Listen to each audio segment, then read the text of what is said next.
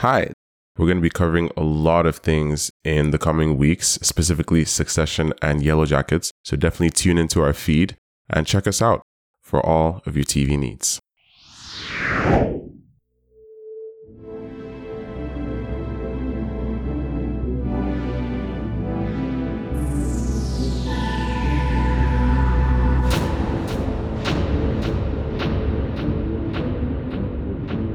Hey guys, and welcome back to the podcast. We are in three different locations. We're in Coruscant. We're in, you know, all sorts of different places actually. We're, in, we're right in the New Republic. And I'm right here with my main co star, the Bo Katan to my double act, because I'm not going to claim her. It everywhere. oh, wow. Didn't see that coming. Yeah. Hi, people. I'm still here, still kicking. And uh, yeah, I've been managing to dodge pirates, whom I promised you would become a thing this season. I wasn't sure how long they would last. I wasn't sure how much of an issue they'd be, though I think that, you know, we haven't quite seen the last of them since that idiot Vane escaped. But yes, I knew that Gorian Shard um, would come back with the rest of his people to terrorize Navarro. I'm just surprised it took him this long. Then again, it makes me wonder, has it just actually not been that long and we've just been away in other places for too long? Or does time flow differently on all these different planets? Hard to say. Um, I feel like that's a bit too, um, you know, quantum physics for this conversation. But, you know, yeah, it's been, it's been some time. We can just say that for, from our own, from our own perspective, it's been a few episodes and, uh, yeah, now we get to see how these people are dealing with the pirates, um, what the pirates are planning to do to them, and what it takes to kind of stay loyal to your own. So, what did you think of the episode as a whole, Priscilla? I first is I got to get this one out of the way because it was sitting in my spirit to see Zeb. In your spirit, okay. To see Zeb Mad. in live action. Oh, the rebel part of me was like, I got, I, I got my football back. I, I got my people back. I just needed to see that Ezra. was just for you. It was just for me. The worst thing is, yeah, if you, I'm gonna actually try and find the tweet when this episode does drop. I remember uh, when Obi Wan Kenobi show, when they're doing the promo for it around this time of year last year for Obi Wan Kenobi, and um, Hayden Christensen said that he'd been watching Rebels, and I was like, I remember I deliberately made a joke on maybe his favorite character is Zeb. This is how far deep I am in with Zeb. He's my favorite character in the Star Wars anim- Mad. animated universe, put it that way. So to see him in live, but he looks mm-hmm. brilliant. He looks amazing. I was not expecting them to nail it like that, but I just had to get my excitement of seeing my man um, out there. I-, I did think it was a little interesting, you know, because um, a lot of the people we see in Star Wars that aren't human have like these puppet heads, right? They mm. they don't move too much. Their mouths don't really do anything. I it's like, it's like they deliberately go with this old school lo-fi technology hasn't caught up yet look right from the from from the 70s and 80s right? But instead for this person we actually see a moving mouth. We see um we see actual tracking. I don't know if they did rotoscoping to make that happen but i think it looked fairly natural. Like it was it was just the only reason it was jarring was because at least not, well not too jarring but it was it did feel a little bit different to me. And i think the only reason for that is because that's just not what we're used to getting in Star Wars, not because necessarily it was it was bad or like bad in any way. I think it was I think it was actually quite fine. On some level, it might have even been better than what they did with Luke Skywalker. Um, there are still, there, you know, the million. Yeah, million, there's still a, there's still a whole cohort of people that want them to just recast Luke Skywalker why instead of using honestly, Mark Hamill's young face. Call, why did they not call Sebastian Stan? Sebastian I never, I never go on fan casting stuff but the the Sebastian Stan thing made you look exactly like him. You'll be able to act in this in the hmm. same way. You've got I the gravity to do it. Yeah, because I remember Twitter kept saying it, and I'm like, yeah, why did they not call him or call like um if they didn't want to do Sebastian Stan? What's the guy's name who plays Ramsay Bolton in Game of Thrones? Iwan um Rheon. Iwan Rheon. Yeah, like call someone who has a similar look to what Interesting. Mark Campbell did and those two people mm-hmm. are two people who can handle it and just give it to them to do and then or maybe have mark hamill dub if that's like have mark hamill actually speak and then just have them mm-hmm. just be the actual do you know what I mean? Because I don't mind if you recast Luke Skywalker and I'm still hearing Mark Hamill. That's fine. Yeah. But Like I That'd don't know why they did. It, I feel like they would probably do one or the other because even though they're Disney, um, corporations don't stay corporations by spending unnecessary money that they feel that they can't recoup. So they're probably not going to want to pay someone on the level of Sebastian Stan or one of their own and still be paying a powerhouse like Mark Hamill for his voice. it's but, just you, you know, Sebastian Stan. They, they, to be fair, they can afford it. I don't even know what I'm saying. They can afford it. Yeah, they can Yeah. afford it. You got big, big money. you can afford it.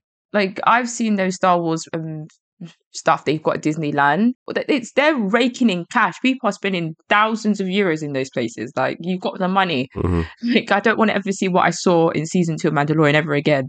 Let that be the last time that I ever see anything like that. Because that way, that thing. Because in Boba Fett, it wasn't too bad.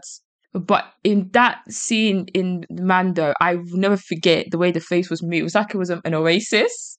It's actually crazy because I, I, I, maybe I was too busy just thinking about the fact that, oh, they, they're really bringing Luke Skywalker here, right? I didn't think too deeply about it. Once you see it, you I can't mean, unsee it.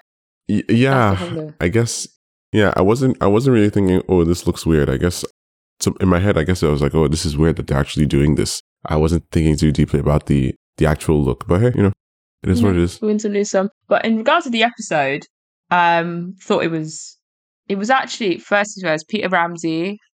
Well done. You got a Star Wars gig. Well done. He deserves it. Uh, for those who don't know, he did Into the Spider Verse. So if you loved up, you know, your man Miles Morales or the kid Miles Morales, unless you're of age, you can say that about him, i.e., being 17, 16, um, then great. Um, but he directed this episode, and you can actually tell, to be honest, because the way he tied in all the different storylines perfectly. Because I think I was reading a review of the episode that nailed it perfectly. That Jon Favreau has this way of shooting The Mandalorian previously to the season, and the directors involved in terms of the way the division of the show is, is that it's very singular. There's very singular character viewpoint depending on what the um, episode, what character the episode is based around. So if it's based around Grogu, it's very singularly based on Grogu. If it's on Grogu Katan or Din or whoever it is. Whereas this episode, you were tying in so many different perspectives and so many different storylines that obviously Peter Ramsey knows what he's doing because his entire film was literally in a multiversal film, essentially. Um, hmm which I think he did brilliantly. We went into different places. I didn't feel like we missed a beat in any place we were in. I didn't think we are in any place for too long or too little of a time. Um, I think, well, I think the first storyline, I think, um, being the the first part of the episode with our man Carl Weathers, um, in there, and I think it was quite interesting to see the. I think the that my sister, what's her name? The the betrayer, the one who's working for Gideon. Oh, what's her name? What I don't even remember name? her name, but every time I see her, I'm just like, oh god. When do you see how she? I told you, told y'all niggas. It. And when she said, "Oh, I don't think they signed a charter uh, for the new," no, uh, Republic," th- the thing is, why would she show up just to say that? Just to say that that is she? Like, this this lady's agenda is deep. It's she's It's working really for. Gideon. I promise you, we're gonna be here in two, three weeks, and she's in cahoots with that man. Because obviously, for those who don't, if for the recap, um, uh, what happened was um, they needed help because the pirates obviously came back. They wanted to mash things up. He's like, "Rah, I need help from the New Republic." He calls my man Teva. Teva's like, "Cool." He goes with Zeb. Shout out Zeb. And they go off to the New Republic, and they're trying to convince the colonel to let them, obviously, you know, bring aid because they're on their own. They're sending the Outer Rim. All this, this is happening. The Republic are like, no, kind of don't want to help. They're being basically Tony Blair England, uh, whereas they're trying to be Jeremy Corbyn England. For those, you, if you're into politics, and gave you a good little New Labour, Right Labour thing. And then, then you get my lady. I always forget her name, but she's the betrayer.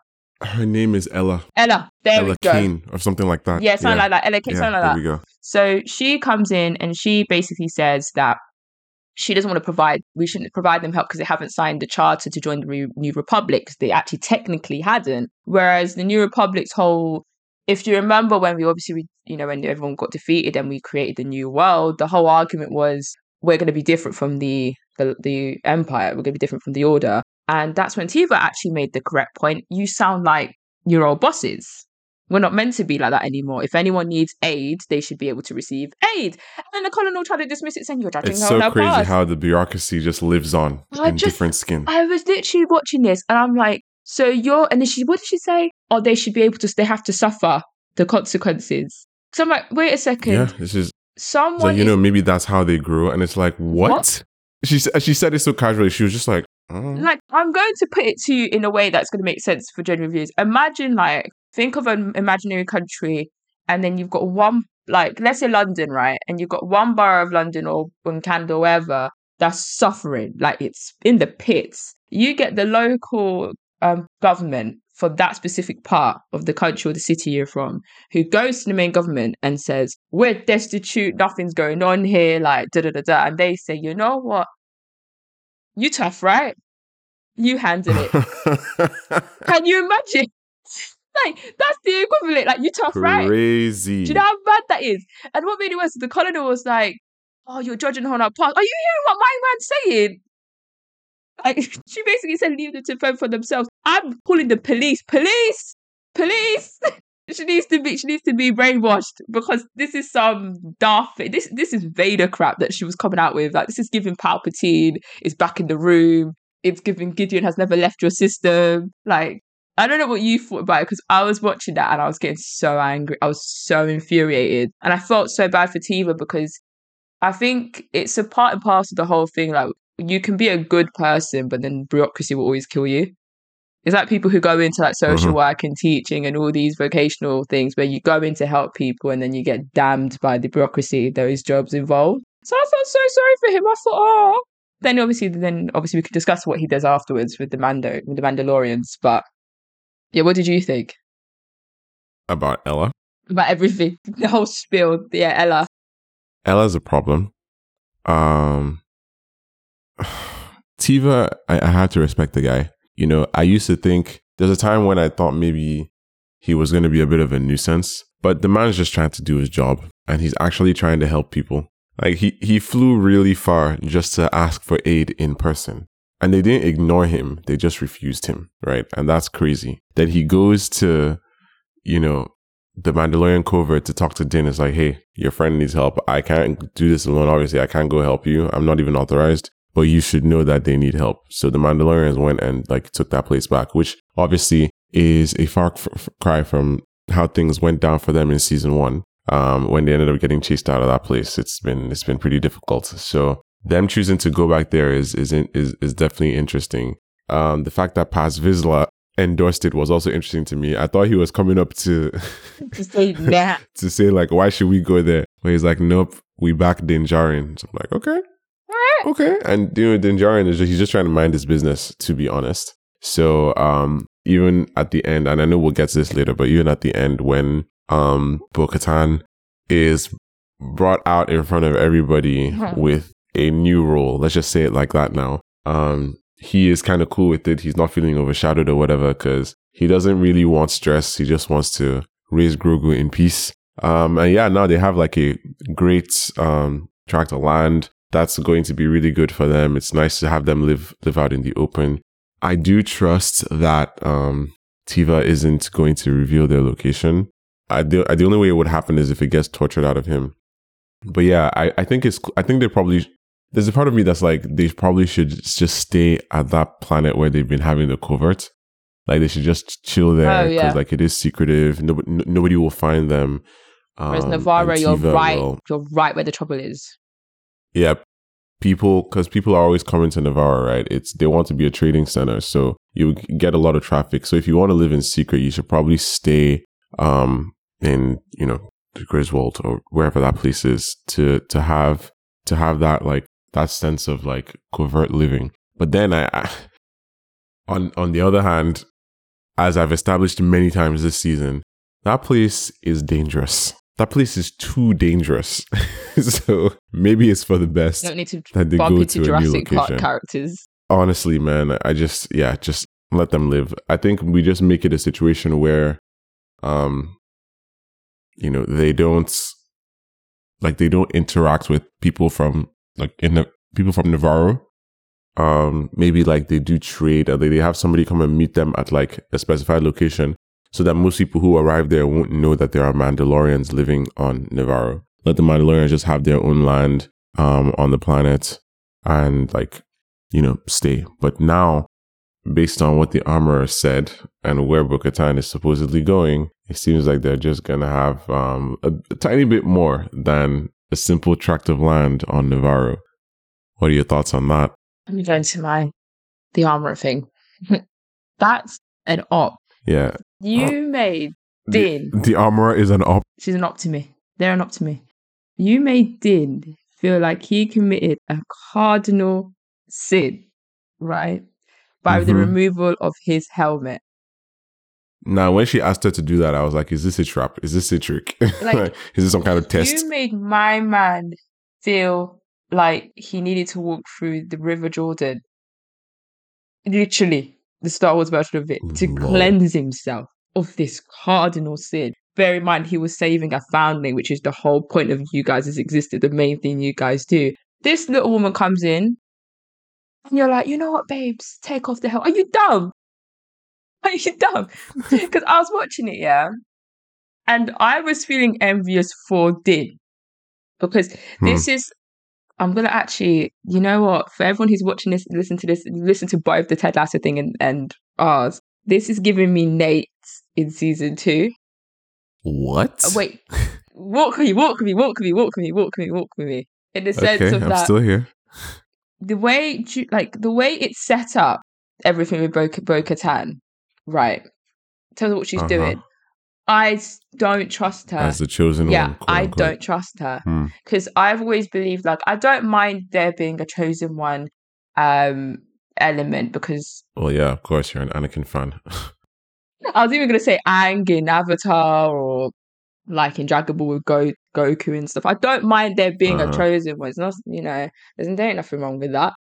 Um, obviously Neo in the Matrix. Like I don't mind. I don't mind the whole appeal of be, being a chosen one, but I don't agree with the way that she's secretly pushing Bo Katan to a position. I mean, because I feel like Bo Katan hasn't. I love her, but I don't feel like she's earned her strike. Do you know what I mean? Because I don't trust. I don't fully trust her to lead Mandalore. Like I trust her in a leadership position, but I don't trust her. I mean, she has before. she has right? before, but I don't. She she's the one person with experience with, With that, experience and with she's that, yeah. of the quote unquote royal family.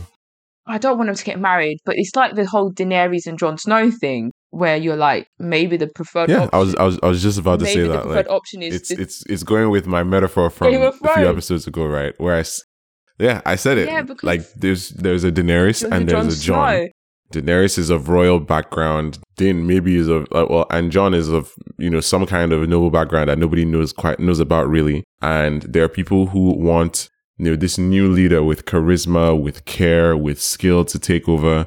And then there's the sect of people who want the Daenerys type with the family name and you know the right brand to come in and like begin again or continue from where things left off. So clearly the armorer has made, made a her stand. stand. with the Daenerys type. And That's what I don't agree with I wonder- about. Like, because this is my thing: is that it'd be fair if she was giving both of those the same credence. If she didn't tell Bo-Katan to take her helmet off and didn't treat her with the level of she has, then fair enough.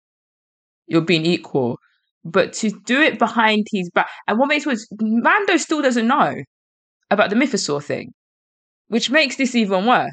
That is true. Like, if like that is true. imagine me. I know something like, for example, okay, you love obviously you love like uh, I'm trying to think like you love like um, what do you call it? The animated series like the Clone Wars, right? So imagine I found out that Dave Mhm. Filoni is doing another season of it, and I didn't tell you. yeah. you know, Imagine I held that, to would suck. myself, right?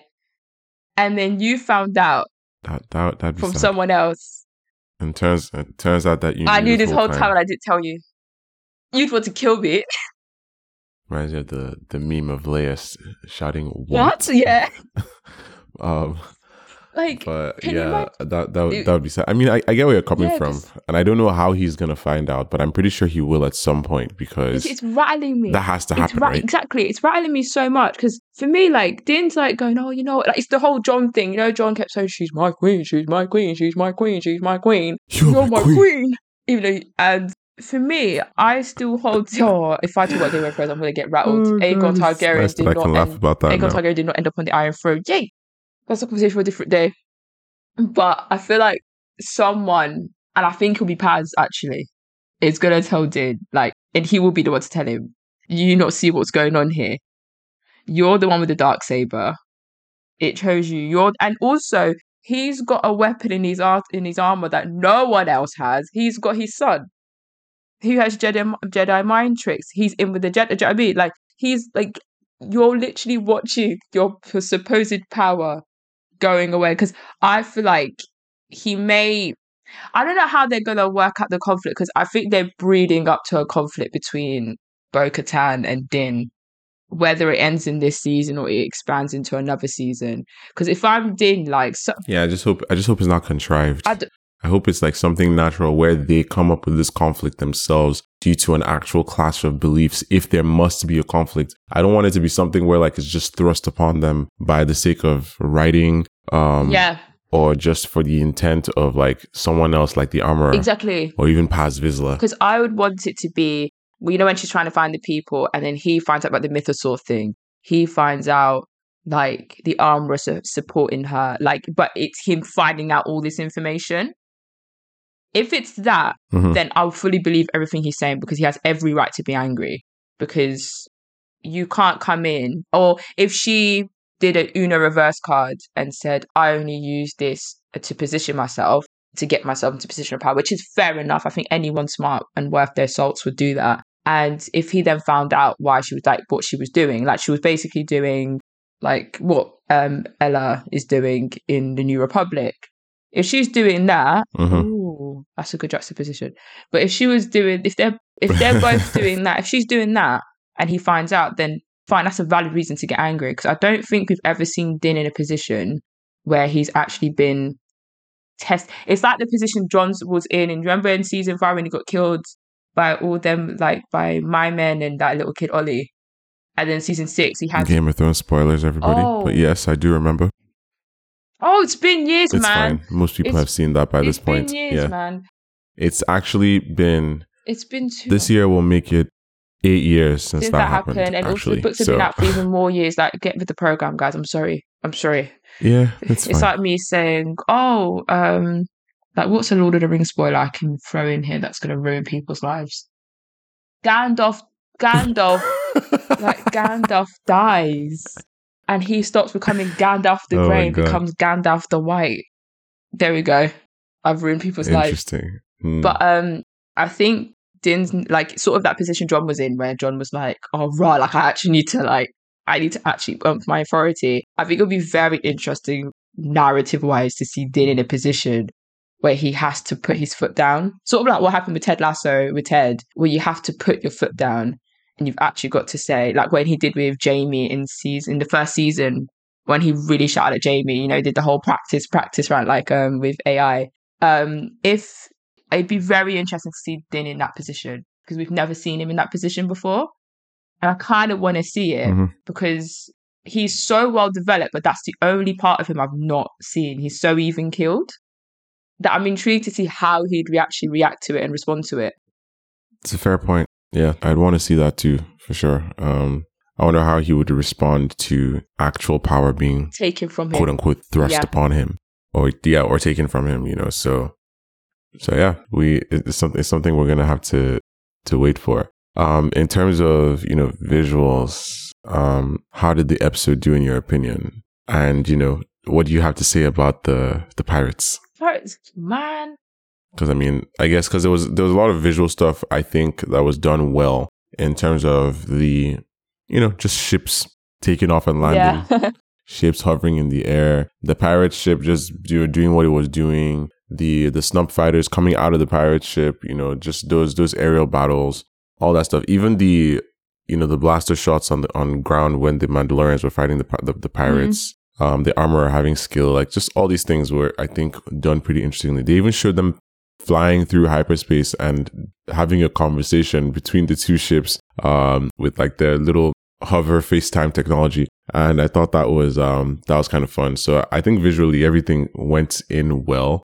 The fact that in world those visuals are tied into technology as well. For um, for example, um, Teva needed a viewer to to see that message. Even the little Right, message, so it felt it like made- Leia, it made like sense. Prince, the whole Princess Leia sort of little thing they did. Yeah, you know, they, he- yeah, like the fact that i I think stuff like that grounds you in the world pretty well because it's like, yeah, here's the disc. Why I can't just view it. Like I need a device for that, and that makes sense because that's how it is in our own world. So, so yeah, like it, it's probably that th- there's probably something more advanced that would enable him to see it, but um, he probably doesn't have that. And the viewer he uses in that bar is different from the one that's used by dude in the the New Republic. So yeah, there's there's there's quite a lot happening there. But yeah, visually, what did you think? Pirate wise, what do you think? Thought- Is this the end of us seeing those thought characters? it looked incredible. It looked amazing. No complaints from me. Um, I thought the pirates looked insane. They annoyed me. I hate them so much. Okay, But I thought I, I quite like the look of them too. I would too. Like I, I wanted to beat them up. yeah, you know, I I, I think they're portrayed well enough. Like they do a good. They're a good heel. Like in WWE, they will be good heels because they were annoying me. And I'm like, if I'm like my man, I'm I'm like, okay, I need to punch you. Like someone someone's punch needs to be thrown here. Because why you come back to disturb by peace? Like again, Hmm. like you've come back again. Um, but I thought visually it was amazing. I think Peter Ramsey did a brilliant job. I was intri- I was intrigued to see how he was going to handle it because um, Star Wars obviously is massively different to what he's been doing before. Um, but he handled it really, really, really well. It reminded me of like you remember when Bryce Dallas Howard was directing some of the episodes in Boba Fett and um, Mando and how visually insane. Yeah. That's what it sort of reminded me of. Um, you always felt very grounded in the universe. You didn't feel like you were anywhere else.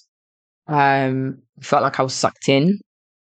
Um, and yeah, I just thought, yeah, I think Navarro looked amazing, actually, to be honest. The New Republic, obviously, we've seen what the New Republic looked like before already in Coruscant, but I think Navarro looked incredible, especially the High Majesty's um office and stuff. That looked insane. It reminded me a bit of Thor Ragnarok, actually.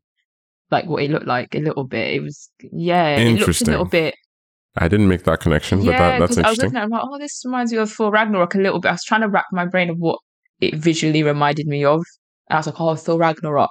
Um, like, it reminded me a bit of that, but or like um in Obi Wan, actually, when you were in um the Organa's palace in it. But yeah, it was it was really really good actually. I really really loved the visuals of it. It's so it's an episode I'd watch again for visually, if I'm going to be completely honest. Any final thoughts?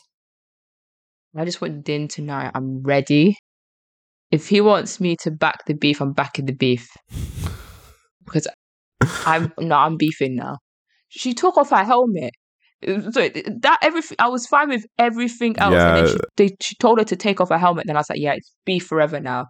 It's like why? Why? Like of all the things that could happen, I, I- had to hand it to the show so far. Like some of these episodes, like I've I've been seeing things online where people are like, oh, maybe this this one episode is dragging, or this move by this character doesn't make sense, things like that, you know. But I think the one thing nobody can deny is that this season the episodes have just been bringing out these curveballs. Like the episodes have managed to kind of like the endings of the episodes anyway have managed to do a good job of surprising us in a very natural way that makes sense. So, so, so yeah, I, I have to give them that because I really did not see the whole take off your helmet thing coming. It's like, okay, even with that, what is the logic there? Okay, so she, you're saying she can go and bring other Mandalorians to the cause and then everybody can go and retake Mandalore. Cool. But like, why does her helmet need to be off to do that? Is this so people will trust her or so people will see who she is and be like, oh, this is actually Bo Katan Kryze? Um, that's the only way I can think about it. So this is like, okay, people can see that it's actually her and then they unite behind her name the way Daenerys expected people to unite behind and they her name. didn't. Sorry. they almost did, but oh well. Sorry. I'm sorry. I'm Oh sorry. well. Oh, I hate her bad. I hate her so bad. Yeah, clearly. I mean, it's fine. Don't hide your biases from the people. They can see through you. wow. Do you know what? It was a good episode. I can't lie. It was a good episode. It was a very good episode. I agree. I was really happy with it. Looking forward to the rest of it. Um, yeah, there are three episodes left this season. So we'll see how it's going. Yeah. um, as the weeks come in. Definitely stay um, locked to the to the feed for everyone who wants to find out what we think about what's going on. But for now, we're going to hand it over to the guys at Richmond. Adios, guys. Adios. Hello, my name is Chinedu, and today I have with me Emmanuel. Yet again, we're here to talk about all things Ted Lasso. Emmanuel, how are you doing? Doing good, doing good, doing good. Excited. Good episode, good episode. Yeah, I really enjoyed this Good one. meal. Fantastic feast. Fantastic feast for real. I really enjoyed this one. Um, I, there's so many places to start from. Really. Um, I think I want to start from the line that uh Roy said to Crimm. You ever think your book would be a Yeah. fucking fairy tale? I was telling you in the last episode. I was telling you in the last episode. Now they're in Europa League places, fifth place. cooking. What are they cooking? No, I said they were, they were third at the end. Of Oh the yeah, I episode. think they were third at the end of the Like, episode. lev- level on points. yeah, exactly. Level on points with United. Yeah. But I yeah, I sound like I sound like all these Arsenal haters. Like, I haven't faced anybody yet. It's just, it's just it's just seven games. I haven't faced anybody yet. oh my god. But but but let's let's see let's see what's going on, Sha. But um no like you know that montage of their win streak was bad, but that's Zava's first goal, halfway line. Dream goal. man, man, I couldn't laugh too much, Sha. You know, you can't laugh at people conceding from kickoff too much. After after after all we oh my god. Nah, he, he he started off with a dream goal, scored some scorchers in the next six matches. You can't ask for your signing to have a better start than that, can you? Yeah, nah, you can't be honest. It's like it was mad. But like when he his unveiling was too funny. He's when they unveiled him, the guy was just he's he's going to be a very interesting character this season. Yeah. I think I even it's funny because I expected Roy of all people to to probably be the biggest like standoff person to Zava, but he seems to be one of the people that even respects him the most. Maybe, you know, that professional respect. Like yeah. you know, I've played ball and this is someone that I, I see at the highest level.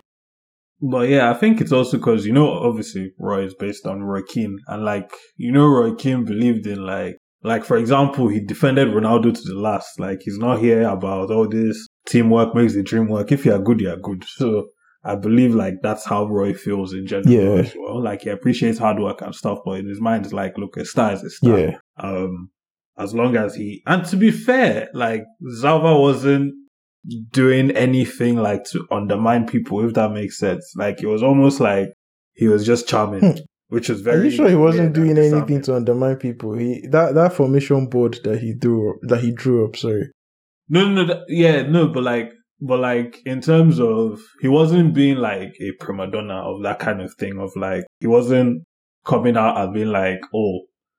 You know, you guys are all this, like, oh, he's not talking to the people on the team, all these types Oh of yeah, things. but, like, I, I get you. It was almost like the way, in a weird way, he like galvanized them. Yeah. Like, see how he spoke to Ted and all these guys. It made people feel good about themselves. Kind Oh of yeah, thing, true, true, true. Um, he wasn't like a narcissist of like, oh, me, me, me, but like, he was actually making people feel good about themselves. Like, the team liked how people having him around, all these types of things. Yeah, So, I feel like it might be a honeymoon phase though, and like, it'll just blow up at the end. Yeah. But, but yeah, like, yeah. I'm wondering how long it lo- uh, how long it will last, but I think you mentioned some good points there. Like when he came into, or no, when Rebecca and Keely and uh, I think it was Ted that came in with them to the office. He yeah. was appreciating everyone's job. Like he called, um, ah, what's the director Yeah. of football's name again? Called him the glue.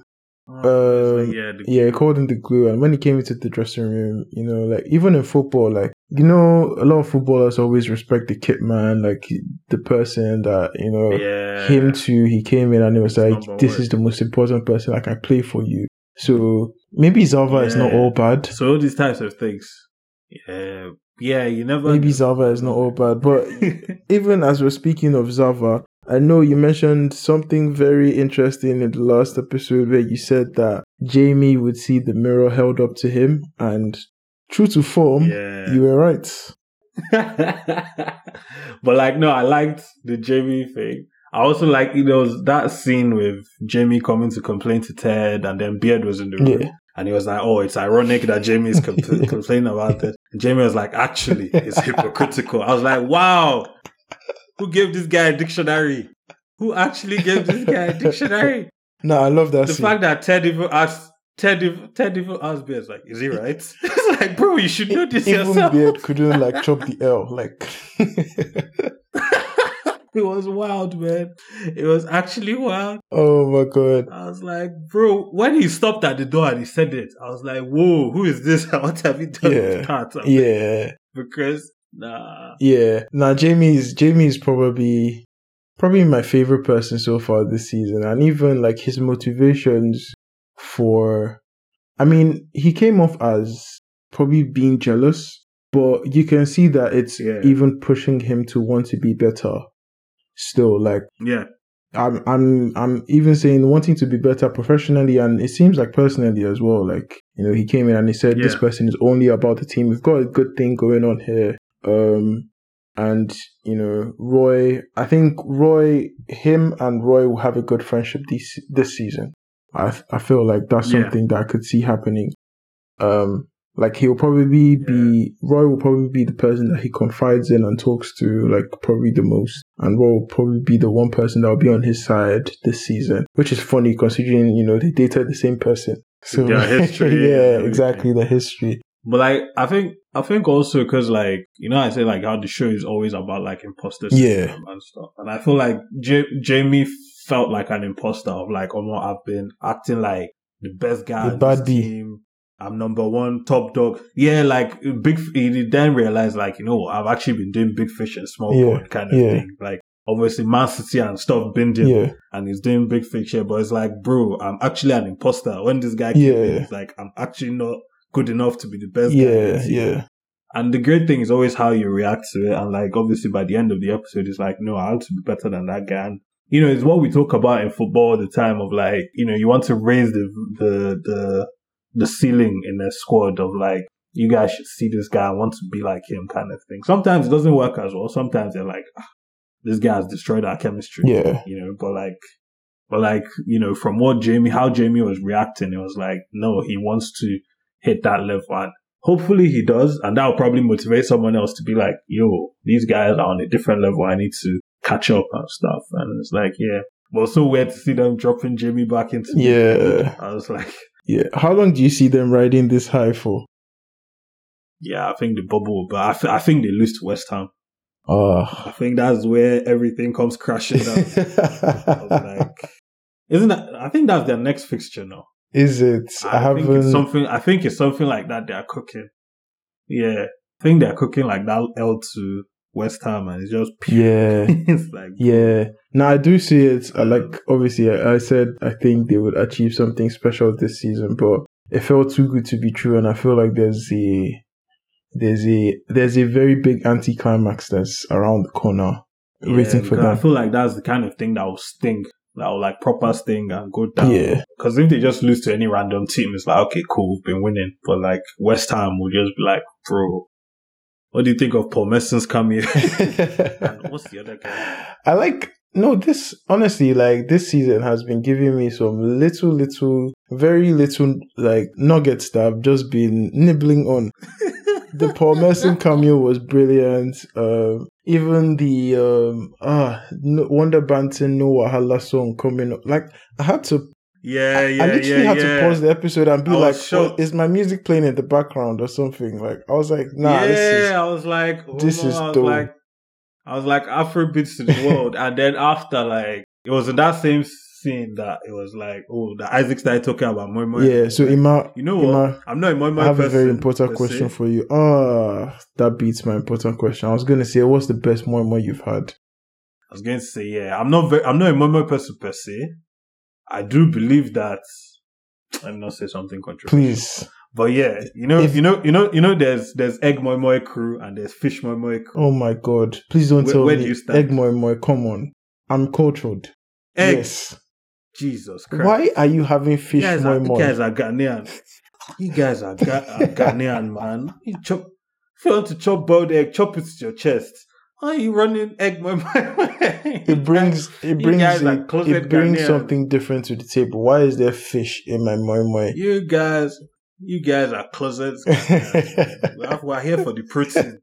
Aren't we all brothers and sisters anyways? Jesus. But but um, But yeah, but like, but like, sorry, what I wanted to say was that what I liked about that scene as well was that, you know, yes, they're talking about Nigeria, it's Nigerian restaurant and Yeah. stuff, but like they talked about, they used moi moi. yeah, Like, most of all Just these jollof things, rice. I was expecting to just hear Yeah, jollof rice. yeah, yeah, I was just expecting yeah. to hear, oh, this is the best jollof. So when I heard moi moi, I was like, you know what, fair enough. Like, and he was about to, he was about to kill or die for it. He was on his knees for that moi and even the song, even the song, it wasn't like a Burna Boy song. Yeah, So like, yeah, okay, yeah, enough. yeah. I think the best moi moi I've had has to be my mom and uh Mega Chicken in Lagos. I was afraid. I was like, if you don't Please, if you mom, go to Lagos, you have to buy moi moi. Ah, come on now. if you don't call your mom, they'll cancel you. shout out Momsy, shout out Momsy. But yeah, nah, um, I love that scene. And um, there's something about footballers and restaurants. I don't know what it is, but even even non-fiction, footballers invest a lot in restaurants. I don't know why. Yeah, yeah, yeah. There seems to I be a thing. It just makes sense. Yeah, I guess it's it's um it's an easy way for them to like when you see squad pictures and squad hangouts. A lot of them always go to restaurants like just to chill and probably like To be honest, even like in real life, like most times you meet your friends and stuff, it's, you, you guys are going out for food. So to be fair, like, like you know, um, I get it, and I guess owning a restaurant as well is like it's one of the things like your clout would help with. Like people would go to a restaurant for like yeah you know, oh this footballer owns the kind, yeah you know, like fans and stuff. yeah. It's it's good on Sam. I'm happy for him. Hope the the thing works out. Um, yeah, because it seems like he's very passionate about it as well. So Sam needs to link us to to his HR, Sha, because the women they're hiring that they cooking, that they cooking in that restaurant besides the food. I prefer not to speak. But I prefer not to speak. I speak. I'm a big if I speak, I'm in big trouble. So poor black businesses. I guess he's he's um he's bringing it back to the community. Love it for him. Love to see it. But anyways, yeah, good episode so far. There's there were other things in in the episode as well that brought some. I don't even know how to describe it, but like when Ted had to when he wanted to call his son to wish him good luck, and then Yeah, there was a lot of like emotion. yeah, that was very that was very was very hard to Yeah, like because it's like I felt. I felt very bad. Yeah, because this is your marriage counselor. Like, it's one thing to have, it's one thing to have your ex-wife move on to just a random guy, then like you know the person that you guys used to talk about, like your issues with. So it's like when I was, you know, ranting, is it that you were just giving me side eye in your head, or like, yeah, th- th- no, these are the, that's the problem with these things because it's like you're, you're wondering, okay, when did it click? Was it yeah, like, oh, immediately we walked in, he was like, I need that. we need And it was just like, and it was just like, oh, whoever these people are paying, sharp sabotaging this marriage. They don't know what. Yeah, Or is it like he was genuinely your counselor and then it didn't work out? And so, you know, that's why like things will always get muddled, man. It's like, I don't know. Like, it's just, it's just very weird, you know? Um, so I hated that Ted had to be in that space.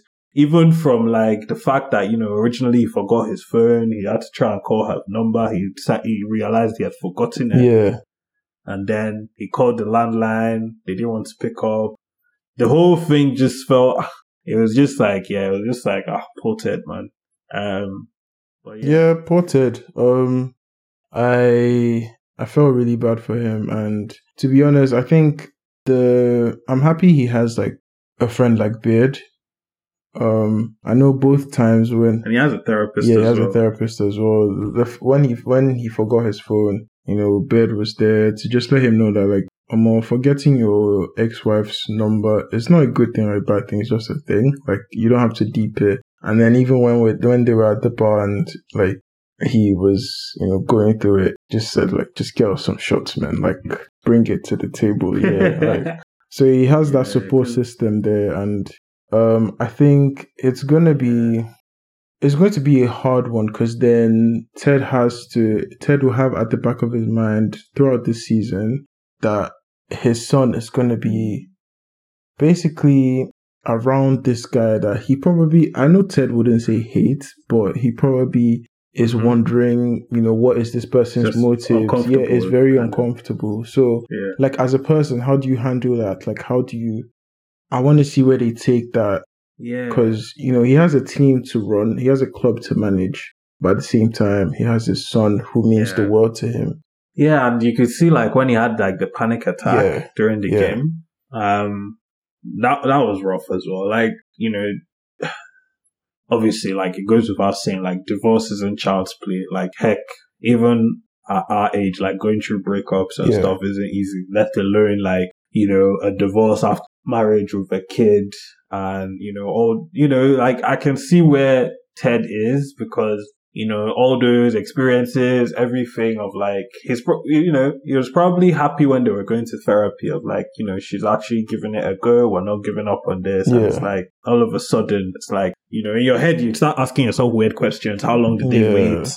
Was this always the plan? Was I, was she just stringing me along? You Can drive you crazy, having private sessions. You know, you, you can literally go nuts. Yeah. Like, um, but you know, at the end of the day, you know, life life will always go on, um, and you just have to try and look forward. And yeah, luckily Ted has a successful team to look at. Imagine they're fighting relegation. on this. No, obviously it's a feel good show, but like in football, normally like you can be battling, Yeah, and then fighting yeah. They'll just they're just, they'll just yeah, and They'll actually just yeah, and you know the way football is like what you're going through, you can still come out and see pundits cooking the hell out of you, fans like you know me and you cooking the hell out of this person. Like why isn't why why isn't this person performing? But at the same time, like there's chaos at the back of like, and it just puts into perspective like these people are performing um like in the midst of all like everything basically like they they still have to show up and perform. There's no oh you know this person is this is the, I mean obviously there's exceptional circumstances like maybe when someone passes away, but yeah they still have to show up ninety five percent of the time if not more. So yeah, respect to Ted. Um, I hope you know he this season he finds that balance between like the love he has for his son and obviously the love he has for managing as well. Yeah, yeah. I think he just hopefully like his personal life gets better. And what's her name? I've forgotten the name of um Rebecca's friend that Ted used to hook up with. Sassy- yeah, sassy something. sassy, yeah. It, I don't know. When I saw her show up this episode, I was like, hmm, are they going to hook up again? I was like, that would be a bit unhealthy. Yeah, Like in this space that Ted is in. Defo. So I was like, ah.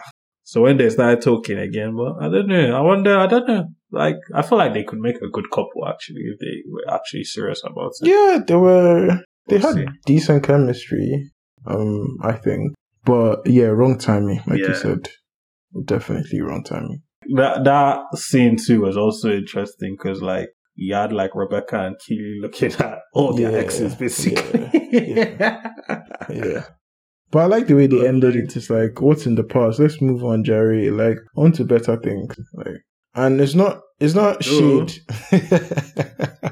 Although, Rebecca, Rebecca, She's looking funny in the light, yeah? When, when she, yeah, when when she held that green matchbox.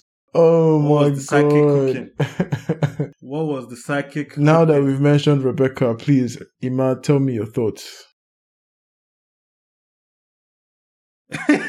this guy puts me in the spotlight to discuss milk. guy asked me to discuss milk in the spotlight. I didn't say nothing. I just said, tell me your thoughts. I, Yeah, Rebecca, like Rebecca is played by what's her name, Hannah Waddingham, who's she's a really you know good looking lady. Um, it's so weird. Like you know, I forget that she's the one from Game of Thrones that was shouting shame Yeah. bell with Cersei. Like also, also. Jackson's mom in sex education as well. Yeah, she's one of his moms. Um, the oh yeah, one of the his one moms. that likes yeah. running. yeah. Yeah, so like, nah, she's a very well put together lady. Some some some would say good milk. Some Some would say she not me. oh. do they go by Some- Emmanuel? Some, some. I beg you, uh, Kevin Hart. Uh, They someone said it in yeah. it. They are listen, the ones listening. I to didn't this- say it. The ones listening to this podcast. The ones listening to this podcast, they know themselves. They know themselves. oh my god. But yeah, nah. But I don't know, like, I don't know, like, I feel for her as well. Like, I can see why she snapped at the psychic of like, someone having kids is a very sensitive Yeah. thing. And obviously at her age, Yeah. like, she's probably tried to make terms with not having that dream. So for the psychic to say, oh, I see kids and a green matchbox, she was like, yeah. She had to snap at her and stuff. But I don't know, I don't know how the show end. Like, because I liked her and Sam. Like I liked that storyline of like, you know, sort of mystery dating or whatever, but also it's like I don't know, it's like it's just obviously she's wrong. much older It than him. It's just wrong. Yes. I, I, she's much older than him, she's his boss. There's too many red flags Bro. to be very honest with that was not it. That was not it. I mean, some would say the adrenaline from that, but you know, nah. Do they know? oh man, yeah, nah. But I think Rebecca this season, I want to see, I want to see what, um, I want her to be happy to be honest. yeah, yeah, that and like just outside Richmond, like she should just have, you know, everything she wants. To be honest, and this sounds very Christian, like, but yeah, like just she seems to want companionship, like not even want, like she seems to love companionship, and I love that. I love her friendship with Keely. Uh, hmm they're probably the most wholesome friendship in the show. Well, there's Coach Ted and Beard, but I think Keely and Rebecca probably take it for me. So yeah, I. There's Danny and Zava's boots. If you know, you know. that is I just said- wrong. Man basically said he lost his virginity to Zava's boots, you know. My God. A fanboy if I've ever seen one. We've we've spoken about a lot of a lot of things that you know came out on the show, and I think I've, this is the right time to talk about the most serious topic that was touched on by the show. And you know, we saw Colin Yeah. start and end the episode with his partner, and yeah, it just brings to light again that today, you know, we don't have a a Premier League footballer that is gay. Well, that we know of. Openly. That's openly gay. Yeah. Yeah, that's openly gay, and we know how the culture of football still doesn't allow footballers to live their lives, you know, free of any criticism of their sexual life. So, um, Yeah. what do you do? You like the way the show handled it? Yeah, I think, you know, it was quite, um, I think in general, like, there's obviously, you know, scrutiny over like sexual lives once you're a public figure everywhere, like even outside of football. Yeah, Football is probably more so because it's very like masculine and yeah, a lot of testosterone and Yeah. stuff around it. But, but yeah, like the start of the episode was like, okay, I liked that it was just a thing. uh-huh. Like, you know, there was a period where like shows almost kind of like forced themselves to, you know, always want to tell the story of somebody coming out of the closet and things like that. I Mhm. like that the show was mature enough to say like, look, he's gay, pretty much like of, the jump, he's gay. This is it, you know, carry Mhm. on. uh-huh. Like this is his life kind of thing. Um, and even just those early interactions in the episode of, you know, of him with his partner, you know, the, their dynamic seems interesting. Yeah, It seems like, um, the guy, I don't, I don't even think we knew his name, but like, he seems very laid back about it. uh-huh. And I don't know, he almost, I always kind of felt like he was gaslighting Colin of like, oh, you're clingy, oh, you're this, oh, that. And I'm like, hmm, I don't know about it. But like, you could tell that Colin is struggling because he got into the car and he had to like say all these affirmations. Yeah. To, to know that he's to feel like he's not less of a person, less of a footballer Yeah. or anything. And then personally, like I laughed when they did like the opening song thing. Yeah. the yeah. song was started and then he just hit hit the dumpster and then that was funny. But yeah, like you know everything from even like you know going to the restaurant and he's introducing him as his wingman and all these types of things. Yeah. And it's like you know there are people that actually have to live these lives. Yeah. And you know for whatever you know for whatever it's worth like um you you want people to not feel like they can't be who they want to be. Um and it was almost a bit painful to see them telling stories of oh this is how he used to hit up with this person and i'll be like oh. It was just like you know like i hate seeing people have to lie to belong. Yeah. um, it always just kind of there's just a part of me that always kind of feels bad of like almost like it shouldn't be this deep. yeah. But yeah, obviously, I think the show you know did a good job, like you know telling a very like pungent story. As much as it's a very wholesome show, like I like that. You know, it's it, there's life lessons in there. There's you know there's there's the storylines that you can emotionally attach to and stuff like that. Yeah. And to be honest, like I like that, like it's Colin because like I don't think we know much about Colin to be very honest. Yeah. Like, he's just one of the players. Yeah. Um, so yeah, so it's, it's something cool, and obviously we build up to that reveal, Mm-hmm. um, where Trent Crimm sees them kissing, and it's like you know they're left with like, okay, what is he going to do? Do you think? Do you think he's going to tell anyone? Do you think he's going to just write it in the book? Do you think he's going to confront him? Yeah. you know, I can't really get a handle on what he will do. Especially because we had that conversation about what he did with Roy of like, you know, he was trying to make a name for himself. So I guess this is the show showing us like, you know, Has, has, he, he, really changed? changed? Yeah. Is he better? Is he better or, you know, or is it just like a journalist Is he still a a journalist? sensational journalist? Yeah, or will a journalist just be a journalist? So I think it's a lot of good questions. But yeah, what do you think he's going to do? Um, I think he's definitely going to. He would release it, but he would think he's doing good work by releasing it. Um, I don't think he would expose the name, but um, I think the show would probably go down the route of showing us how, again, reckless reporting on private lives of footballers can be very damaging. Um, either that or maybe they just teach us a lesson of how reckless you know reporting can be very damaging by him not actually releasing it. But i think he will release the story. We'll see how that goes but yeah um i remember i know we spoke before we came on about the sun and when they when the sun you know said there's a premier league footballer that's um gay but they didn't reveal the identity but it's like the way they reported it was almost like this is something bad and like they you know we need to move away from reporting on the private lives of footballers in that manner and reporting on their sexuality in that manner.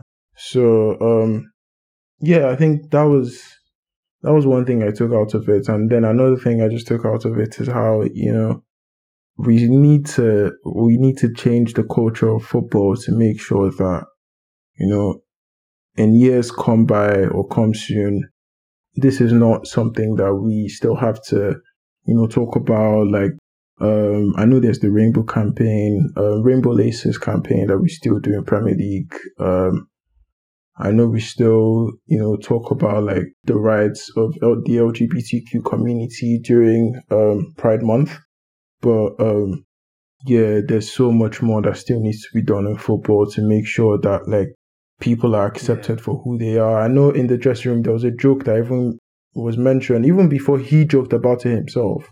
I can't remember what joke was said, but there was a joke, but it's like if they knew he was gay, they probably wouldn't crack that joke.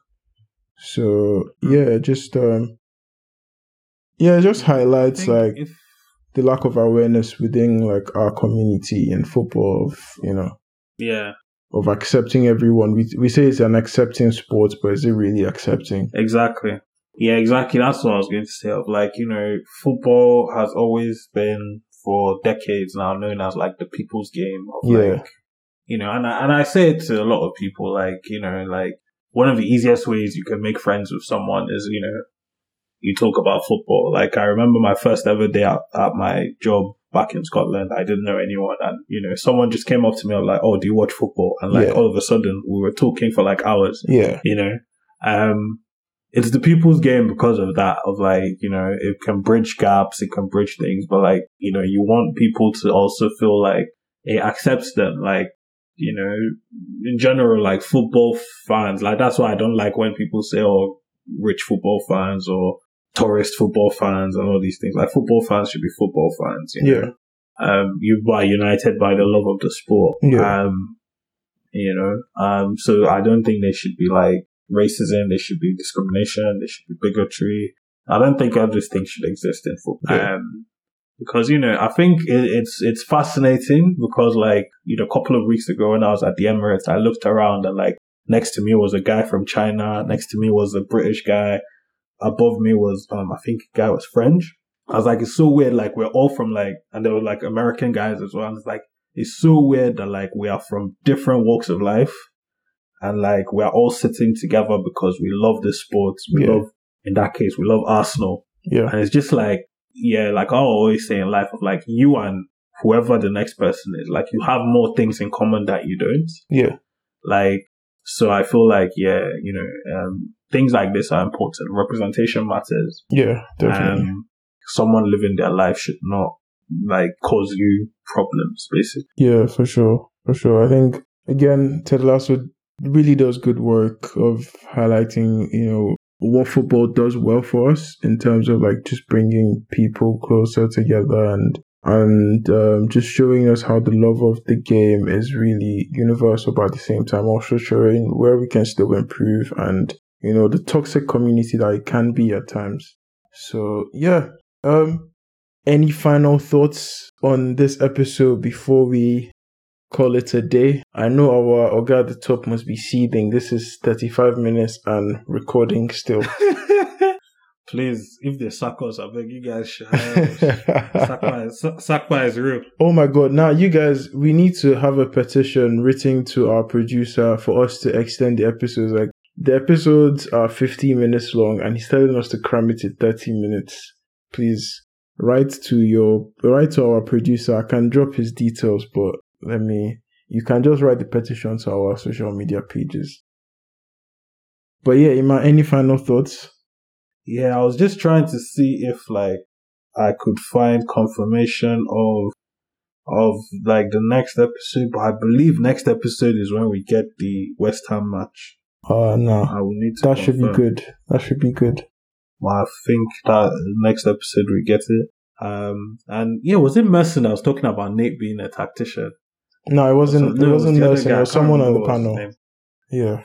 Yeah, I can't remember the other guy. the guy, the guy killed me when he was like, he gave, he was like, Ted Lasso just has Zava. I called him coach of the year.